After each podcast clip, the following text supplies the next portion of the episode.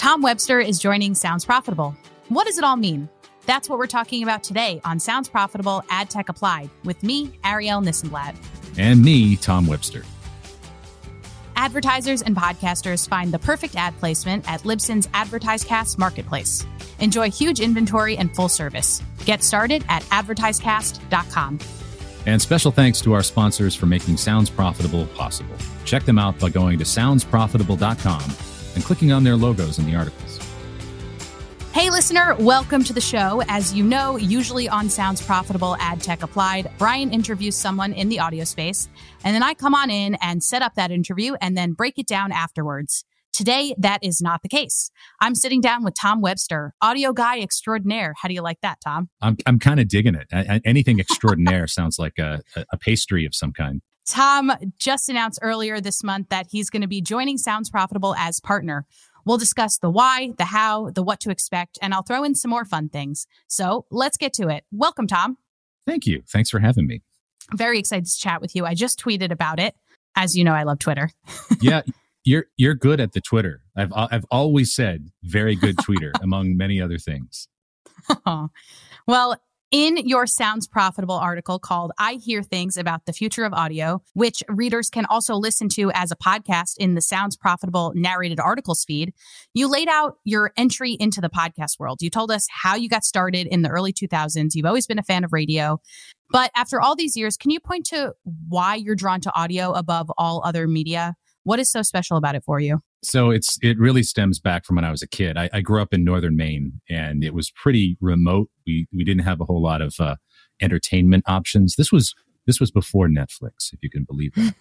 and uh, you know what I could get on on you know the right night if the the clouds and the atmosphere were right uh, i could listen to some am talk stations from boston which you know where i grew up was like seven or eight hours south of me um, and so at night, I would just I would put a radio, a little like transistor radio, under my pillow, and listen to Larry King talk show at, at overnight and things like that. Back when Larry King did the work, um, and other kind of talk things. So I I just always grew up having this uh, great affinity for spoken word audio, especially.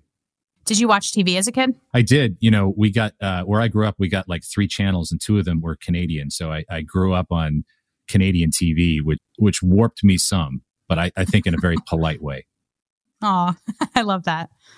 Yeah, I've been thinking a lot about why I love the podcast space, and my working theory now is I consume knowledge better through my ears, and if that had been more available to me as a kid, I think I would have had more confidence as a learner. Whereas I think growing up, it was very focused on the visual.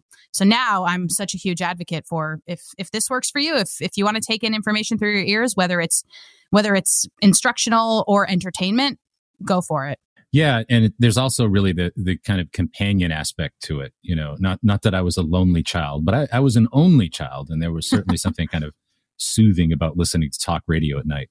Yeah, absolutely. So, we can read a lot about Tom Webster and your thoughts on audio and the future of the industry all over the internet through I Hear Things, through Edison Research's presentations. But what is something in your life that informs the way you approach your profession? Well, I there's a sort of motto that I think my wife Tamsin came up with for me. You know, it's a proverb really. The second mouse gets the cheese and I'm very much a second mouse person. I, I would I would rather be a little bit more deliberate and thoughtful. Uh, I am in my my regular life, and I'm exactly the same way in my in my public life. So I, you know, I try not to do spicy hot takes. I, I try to to think about things, and you know, if I write something that might be a, a little strident, I'll I'll put it under the pillow overnight and see how I feel about it in the morning. And and that's that's just a philosophy for me. Wow that's really yeah i definitely get the sense that you're a measured person and i think a lot of people could benefit including me from taking a more measured approach to spending the night thinking about it do i really need to reply this way or can i just maybe shut up um, Never shut i want where do you think that comes from for you is that is that your Canadian sensibilities? You're close to Canadian sensibilities? well, some of it I think is ingrained in me from 18 years at, at, Edison Research. I mean, that, that's I'm not sure that I I'm probably the least measured person at Edison Research, you know, compared to some of my former colleagues there. I, I fly off the handle compared to some of them. But Edison has always had this motto that they would rather be last and right than first. And uh, that's a philosophy that I, I can see over the span of my career has paid off very well. And it's one I'll, I'll take with me into the next phase. Where does your love for breaking down data come from? I think we talked about this a few weeks ago, but you're, you do not consider yourself a math person per se. No, I have a, a bachelor's and a master's in literature. Uh, I did go back and get an MBA, and, and you know that's where I studied statistics. But I've never ever wanted to be the kind of person who said, "Well, I'm not good with numbers. I'm not a numbers person." So I, I've I've made myself a numbers person. But to me, numbers on a page without context, without insight, and especially without a story, they're just funny looking letters.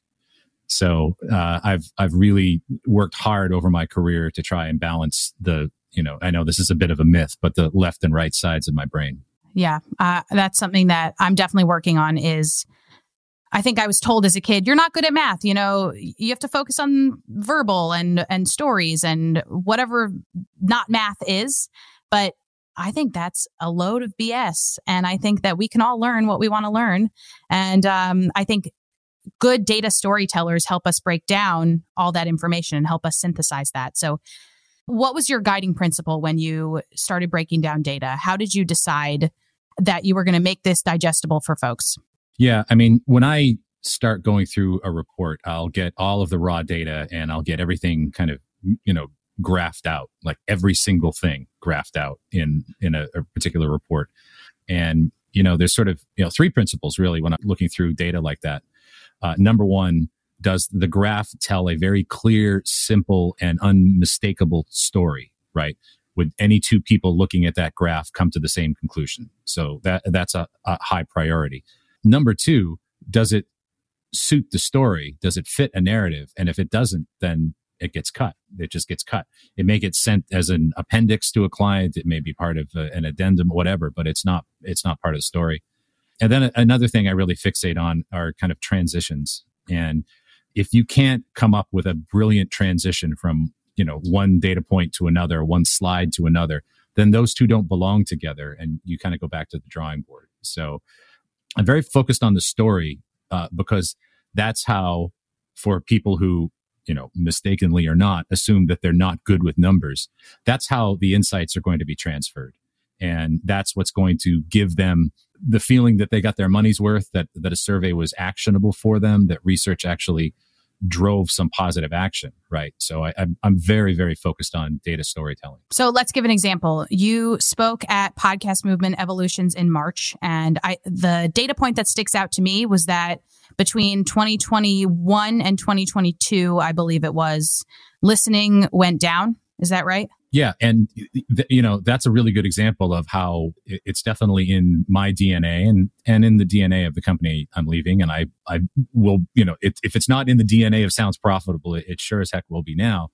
that you don't just throw a data point out there, especially one that's going to be challenging to people, yeah. unless you've done the work. And there was know, a gasp in the room when that we happened. definitely I knew that was going to happen. So yeah. I knew I couldn't just put that out there and say, oh, and things went down. And now on to smart speakers. No, it, that, that wasn't going to fly. So, you know, I went back with the Edison team and we corroborated that with the share of ear research that Edison does, with the Edison podcast metrics research that they do.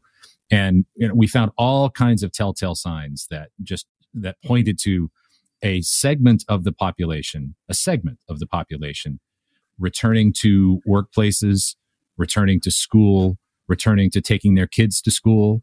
Uh, and so a, a, segment of kind of casual listening to, to, podcasting really got carved out as people as people got busy. And and once all of those data points were corroborated, uh, then the, the gears fell into place on that story. And it just makes a ton of sense. And and having reported that, now I'm getting email from lots and lots of people who are saying, yeah, we're seeing that in our data too. We, we see that mm. too. Just nobody wanted to say it. Yeah. So you presented a slide, you presented a data point that might have been shocking to some, but you made sure to not just leave it there and let us languish in fear. Instead, you, you contextualized it and you said, here is why it's happening.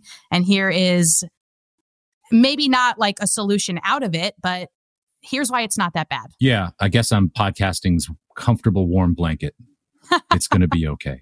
Okay, so one year from now, Tom, what would a successful year one as Sounds Profitable partner look like to you? What would you like to accomplish in the next 365 ish days? Well, I think two things really stand out at the top of my list, and, and Bryan may have other goals, and you you may have other goals. I think, you know, I we are we are planning a significant quarterly research series, sort of the the pillars around which a lot of what we're doing are going to be built, and we intend that research to be available to all, free, and each study to be something that genuinely drives the entire medium forward and removes obstacles for all podcasters. So we're we're very driven by that, uh, not to have things be proprietary or uh, you know devoted to a certain viewpoint. We really want to see where the data where the data takes us on the things that are genuinely obstacles for people to grow the podcasting space. Um, and I think the other you know, maybe two other things that that I would like to see. Uh, number one, I would like to see the podcasting space grow, and that's not just the audience, but also success. You know, Bryan and I have both been able to carve out a pretty good living from just working in podcasting, and I want that for more people. So, as a sort of a, a follow up to that, the third thing is I would love a year from now to have a whole bunch of people come back and say, you know what? I was able to make a career out of this, at least in part, thanks to Sounds Profitable. I was able to actually make some money. I was able actually to make enough to to get this thing to take this next step, uh, whatever it is. I would love to enable careers. Um, I think right now podcasting is it's very concentrated in the big networks, and I've worked for the big networks for a very long time. Uh, but I want to see the entire garden grow, and I want to see more people flourish and that's creators, indie creators, creators who are part of larger networks. Obviously, that looks different across the board. How do you see independent creators growing as the podcast space grows? I think independent creators have done a, a pretty good job tapping into direct support, right? Having passionate listeners who will directly support what it is that they're doing, uh, either in a subscription model or a donation model. I, I think, you know, if you're good at what you're doing and you can attract an audience and engage that audience and and, and they're passionate about it direct support has always been has always been there for you. Uh, and for some independent podcasters sponsorships have also been there for them. You know maybe there's a particular sponsor that just believes in what they do and they've kind of stuck there with them.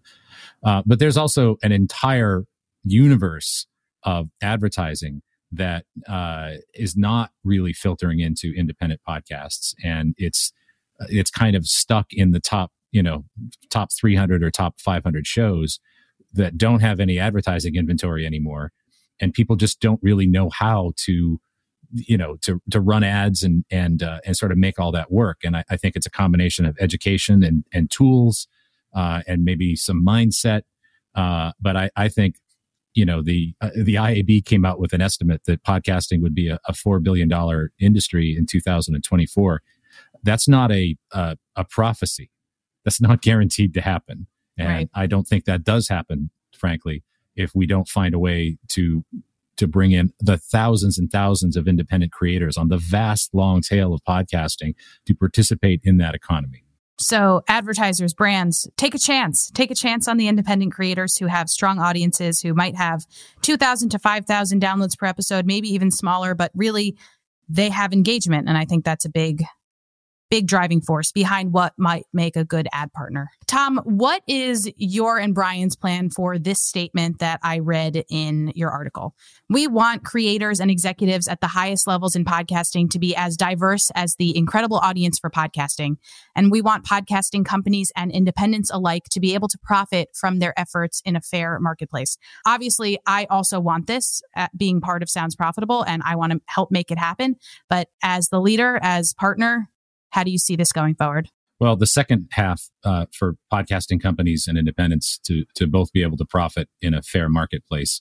That's kind of what I just talked about. I think uh, you know there's a lot of arbitrage in podcasting, a, a lot of uh, you know th- there's a lack of information clarity and transparency across the board, and I, and that's something that we want to break down. Uh, but I do want to highlight that first part, which is that we want creators and executives in podcasting to be as diverse as the incredible audience for podcasting.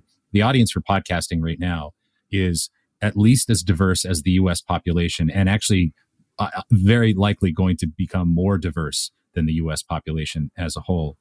Um, and one thing that, uh, and I know you've heard us say this, Bryan and I are are a thousand percent passionate about, is is you know we are the last two white guys that we want out there, um, and you know we're we're being asked all the time to help uh, help events program, help get speakers and things like that, and we want to be like the last two white dudes. We've had uh, we've had a good run, uh, but there are so many so many creators uh, that are just not getting heard because people are kind of you know defaulting back to the same voices, the same speakers, the same faces, and I've benefited from that, and I'm fully aware of that. Uh, so that's something that we're very focused on. I want to break down the pillars of Sounds Profitable that we identified that you wrote about in your article for Sounds Profitable. So we've got insightful content, industry leading research, unmissable events, and peerless advisory services. So I know behind the scenes that it took some time to come up with the wording for those. So talk to me about some of your word choices and what really what made you word things this way. So insightful content, what do you mean by that? Well, I think you know, and you're a big part of that. We have some wonderful writers at Sounds Profitable. Uh, I'm going to be folding my newsletter, I Hear Things, into Sounds Profitable. We have a great team, you know, with you and, and Evo, uh, Evo Terra working with us uh, behind the scenes, Kayla, and uh, you know, some amazing writers. So uh, we have a, a, high bar for content. Uh, you know, we're not a we're not a daily news, breaking news kind of site. You know, we all have the opportunity to to really think about things. I know I just submitted my article for you know for May 24th, uh, 11 days early. So, um, had a nice chance to think about that. So teacher's pet. teacher's pet. I'm trying, you know, I'm new.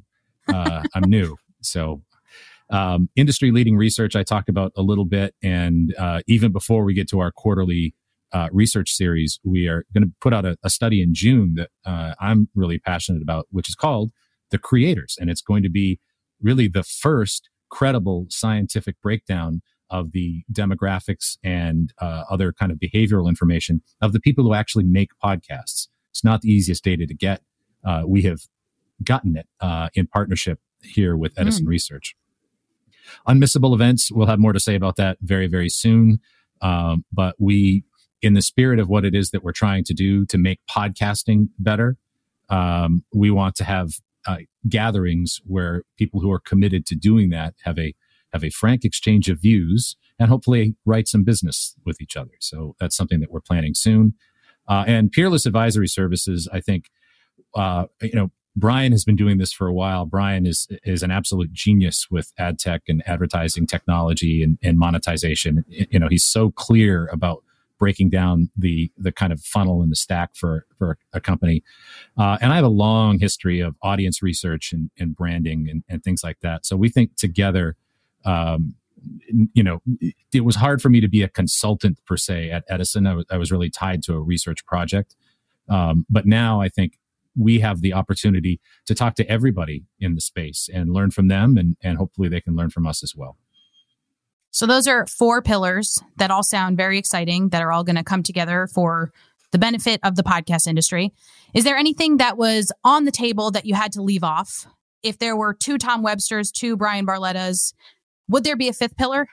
Uh, man, I don't know.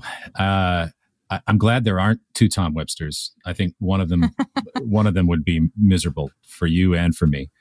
Um, yeah, I don't know. I, I think uh, we really want to focus on on those four for right now. Uh, if there was a fifth pillar, then I would replace Elvis Duran in the morning at Z100, and I would just be a morning show host. But that's a thing I have never done, by the way. So it's it's a mythical pillar. We should do it. We should just uh we should do a prank episode. That's all. Hey, are you in traffic right now? We've got the great we've got the best song for you. um so question for you. I've been thinking about this as we've been recording. Hmm. Good Data is a series that Kayla writes. And it's kind of playing with the idea that there's a lot of data out there. How do we break it down in a way that's digestible? What is bad data? So I'm, I'm going to give you a bit of a wishy washy answer here. And, and actually, this is the focus of my May 24th Sounds Profitable column when it comes out. Um, there's there's very little bad bad data, like bad bad dog down data. Um, it's mostly there's no perfect data. Most of what's bad is how it's reported and how it's presented. Right? You, you know, you could do a Twitter poll and just say, "Hey, you know, click on my tweet and, and you know, th- tell me what you listened to yesterday." Um, it, the, only, the only thing that would be bad about that data is if you said 54% of podcasters listened to like mm. no you can't do that based on that right so it's it's more in the reporting um, i'm convinced that i can right. find the value of of any piece of data if it has been transparently and clearly identified as exactly how you got it uh, where it came from and who you talked to uh, it's it's more in the in the reporting that makes data bad so and i think kayla's doing a, a, a fantastic job breaking down the good data I am curious, what are you listening to right now that is knocking your socks off? You know, I'm a big sports podcast listener, so I listen to a ton of you know Bill Simmons and Dan Le Batard and uh, in, you know various NBA podcasts. Uh, I listen to a, a music podcast called the Anjunadeep Edition. I don't miss that. And I've been getting more into audio fiction lately. I, have been listening to Ars Paradoxica, which I know has been out for a while and catching up on the White Vault. So that's that's kind of what's on my list right now. Well, there you have it, folks. That is what Tom Webster is listening to. That he hears things; those are the things that he hears. Tom, thank you so much for joining me today. Cheers. Thank you. Listeners, what do you think about the show? We want to hear from you. Please reach out if you have any questions or comments. We're on Twitter at SoundsProfNews, at Bryan Barletta, or at Ari This and That, or at Webby2001. And if you want to send us an email, that's podcast at soundsprofitable.com. The show is recorded with squadcast.fm, the best place to record studio quality video and audio for content creators. We use Squadcast here and for every interview and for every product deep dive, and I encourage you to check it out. Go to squadcast.fm for a free seven day trial and let us know what you think. Do you want more from Sounds Profitable? We have two more podcasts that you can explore. First up is Sounds Profitable, the narrated articles, and next, the download, our podcast about the business of podcasting. And both are available in Spanish. Find links to them in the episode description. Thank you to Evo Terra and Ian Powell for their help on this episode. And thanks to you for listening to this episode of Sounds Profitable, Ad Tech Applied, with me, not Bryan Barletta, but Tom Webster. And me, Arielle Nissenblatt. Until next time.